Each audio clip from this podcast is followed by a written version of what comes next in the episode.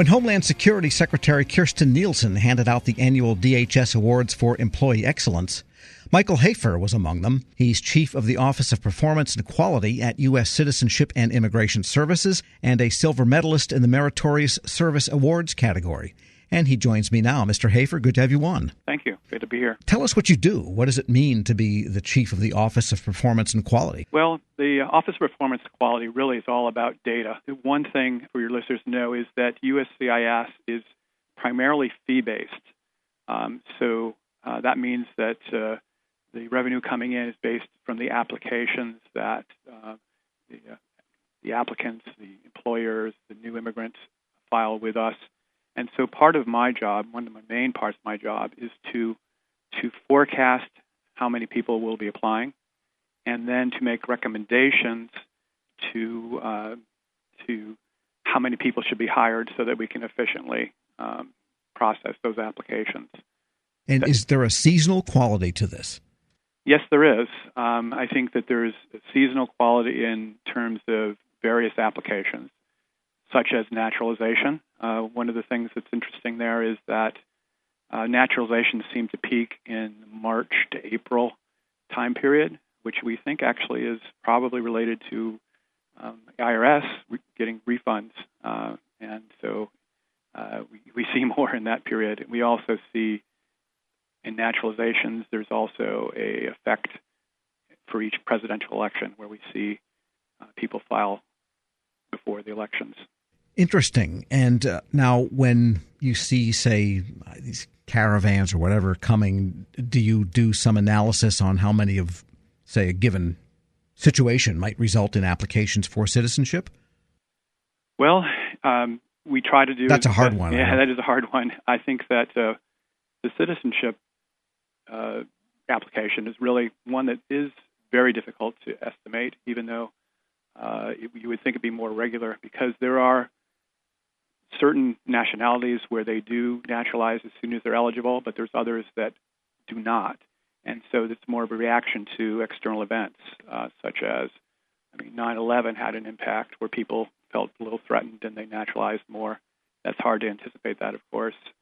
Um, so, sort of like the stock market, I say. It's really somewhat emotional and hard to, hard to predict, but we do the best. We try to do the best we can on that. Sure. And aside from news events, which are really rough ways to estimate what's going to happen, do you have specific data sources or things that you look at for trends that over time have proven accurate? Yes, that's what we do. We, we do statistical modeling and try to control for certain events. Um, some of this is sort of, we're demographers here as well, so we understand the population of people that are in the United States, how many lawful permanent residents in the United States, the best example, again, probably is naturalizations. At certain points in time, people are eligible to naturalize, and we can use that information about their characteristics and patterns that we've seen over the last 40 years to try to estimate when they might naturalize, or some may be uh, renewing their green card.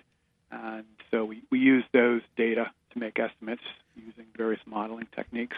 It's almost like Social Security, knowing how many people are going to turn 62 or 65, and then they make some estimate on payout based on the averages that happen when people do hit that age. Yes, and we actually work quite closely with the uh, Social Security Administration Actuary Office to provide them information um, about the populations that we see coming in, so they can you know, make their estimates of the uh, the funds there. I was going to ask you: Are you an actuary or are you a data analyst? How do you describe yourself generically? Well, I am a statistician, uh, but I've done what I would call demography. We're looking at the population, but I'm mostly an immigration data person. I've uh, actually uh, worked in the immigration area since 1982, so a long time. Um, and at one point, I was the head of the uh, Office of Immigration Statistics at DHS, which is the office that um, coordinates all the information within DHS. And now I'm here at USCIS in this job. So I'm, I'm really an immigration data how I. It's not an official title, but that's the way I would describe myself. We're speaking with Michael Hoefer. He's chief of the Office of Performance and Quality at U.S. Citizenship and Immigration Services. And do you use standard types of databases? And I guess what I'm asking is how has the analysis changed in terms of the information sources and tools that you use you know, say since the 1980s? Well, one of the things is that we do have databases uh, that are don't talk to each other. This is the common problem that you see across government, and we're doing a lot now to try to improve the data that's made available to us. I think a lot of the work I've also done a lot of work in policy offices where you're trying to understand the process of immigration. And so we get questions like how many students then become temporary workers, how many of those persons become lawful permanent residents, how many of them become naturalized citizens. And to understand that, we have to have records that are person centric.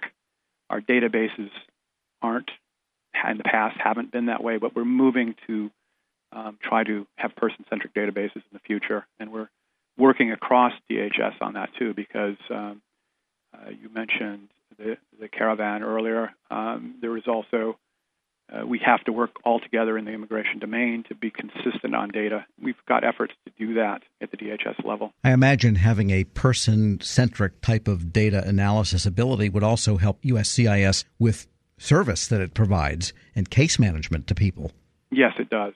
It does. It would be I mean, part of it, as I said, we we, we try to be as uh, we want to be as efficient as we can, and having a person-centric system where we collect information only once, um, it ties the records together. It really is it will create efficiencies and improvements that should be able to allow provide better services, and also, of course, um, security as well.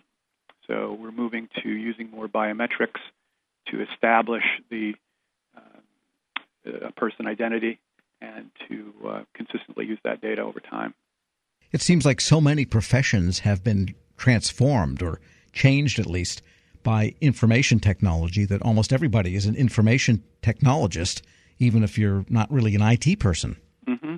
Yes, I think that that is true. One of the things that we're doing here as well at USCIS is we're one of the first agencies within DHS to have a chief data officer uh, works for me, and uh, we understand the value of data. Again, partly it's the nature of our work, but we want to be as efficient as possible, and we we have lots of data on our applicants, and we haven't always used it to the best. We want to try to mine that data to provide the best services we can. Even though I am my job is as a reporter. I'm sort of the tail end of data uh, as a person. One of my jobs also is to be the official reporter of data and so I need to depend on reliable data, but that extends throughout the whole agency. And so some of the things that we can do to improve data consistency, which we're doing with the chief data officer and standards, and within DHS, really. Will... Sure.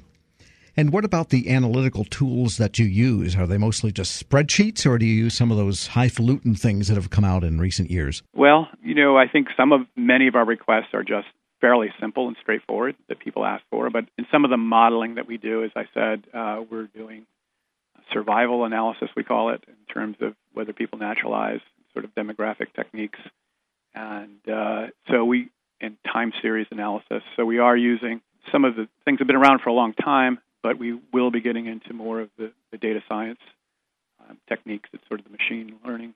And you've been doing this for 36 years. You must really like this work. I, I do. I, I feel very fortunate to have sort of just lucked into this job, and it's really become, you know, my life. Part of it was being a statistician as well. I wanted to learn about immigration, and I've, I've had the opportunity to, to be on to work on immigration reform various points in time. A lot of immigration policy comes down to numbers, and so I've been right there in the room when policy decisions are being made. It's a lot of fun. I mean, when you hear some of the public debate going on about immigration, you must say to yourself, those people don't know what the heck they're talking about, but they nevertheless have opinions. Yes, well, I was not the originator of the technique to estimate the number of unauthorized immigrants. That was some of my colleagues at Census Bureau and at INS. But at a later point in time, I was responsible for estimates of the unauthorized immigrants. And when we came out with numbers and estimates, everybody said, well, how do they know? How do they know? And now we've heard ranges from 2 to 25 million, and the estimates that we came out with there was something like 12 million, and now it seems to be taken for granted that it is 12 million. But there still is a, it is a difficult estimate. There's a lot of information that we may have to make estimates on where we don't know everything on that. So I try to be as professional as I can be, use the techniques, the best data we can describe the limitations of data to have so people can trust what we're saying. Mike Hoefer is chief of the Office of Performance and Quality at U.S. Citizenship and Immigration Services and a silver medalist in this year's Homeland Security Secretaries Awards. Thanks so much for joining me. You're welcome. Glad to be on the show. We'll post this interview at federalnewsnetwork.com slash Federal Drive. Subscribe to the Federal Drive at iTunes or Podcast One.